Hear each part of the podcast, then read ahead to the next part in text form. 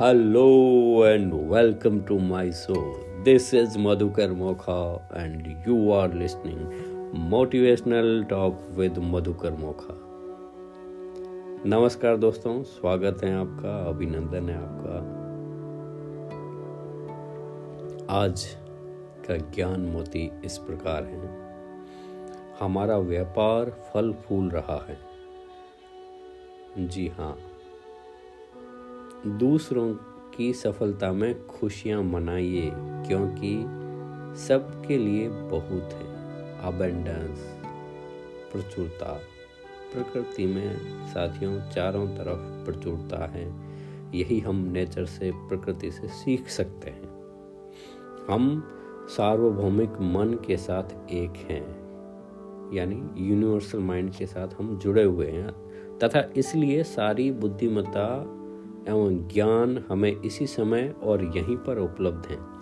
हमें दिव्यता रास्ता दिखा रही है और हमारा व्यापार फल फूल रहा है।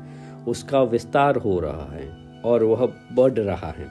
धन के आवक पर हमारी जो नकारात्मक सोच थी, वह अब पीछे छूट गई है।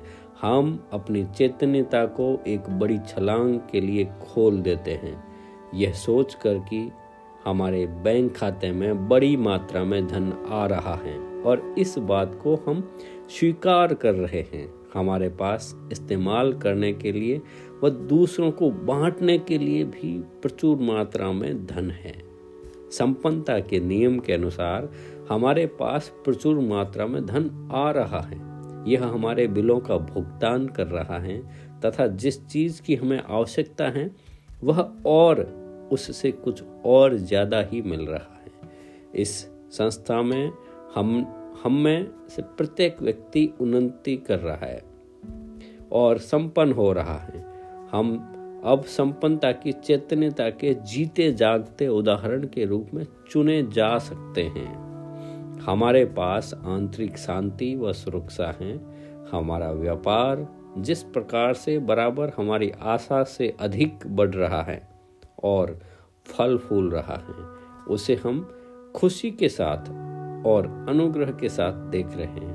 हम इस व्यापार को प्रेम से आशीर्वाद दे रहे हैं और वह ऐसा ही बढ़ रहा है। हमारा व्यापार फल फूल रहा है। जी हाँ साथियों, हम सभी का व्यापार जो इस पृथ्वी ग्रह पे हम आए हैं, चाहे आप किसी भी कार्य में हो जो भी कार्य कर रहे हो चाहे आप सर्विस कर रहे हैं जहाँ पे भी आ, समाज के अंदर कार्यरत हैं प्रेरणा दे रहे हैं लोगों को तो हम सभी का व्यापार फल फूल रहा है। क्योंकि प्रकृति का नियम ही है प्रचुरता। चारों तरफ़ आप देखिए खूब पेड़ पौधे हरियाली हवा वातावरण जल आकाश सब कुछ तो बहुत है। तो हम जैसा सिग्नल प्रकृति को देते हैं, हमें वही लौट के मिलता है। तो पहला नियम यही है जीवन में। वह यह है कि देर इज़ अबंडेंस आप यह सोचिए साथियों, धन के मामले में, चलो, एक गणित के हिसाब से समझ लें इसे। गणित यही कह रहा है कि infinite minus infinite remain infinite तो जो इनफाइनेट धन है आपका, वो आपका ही है।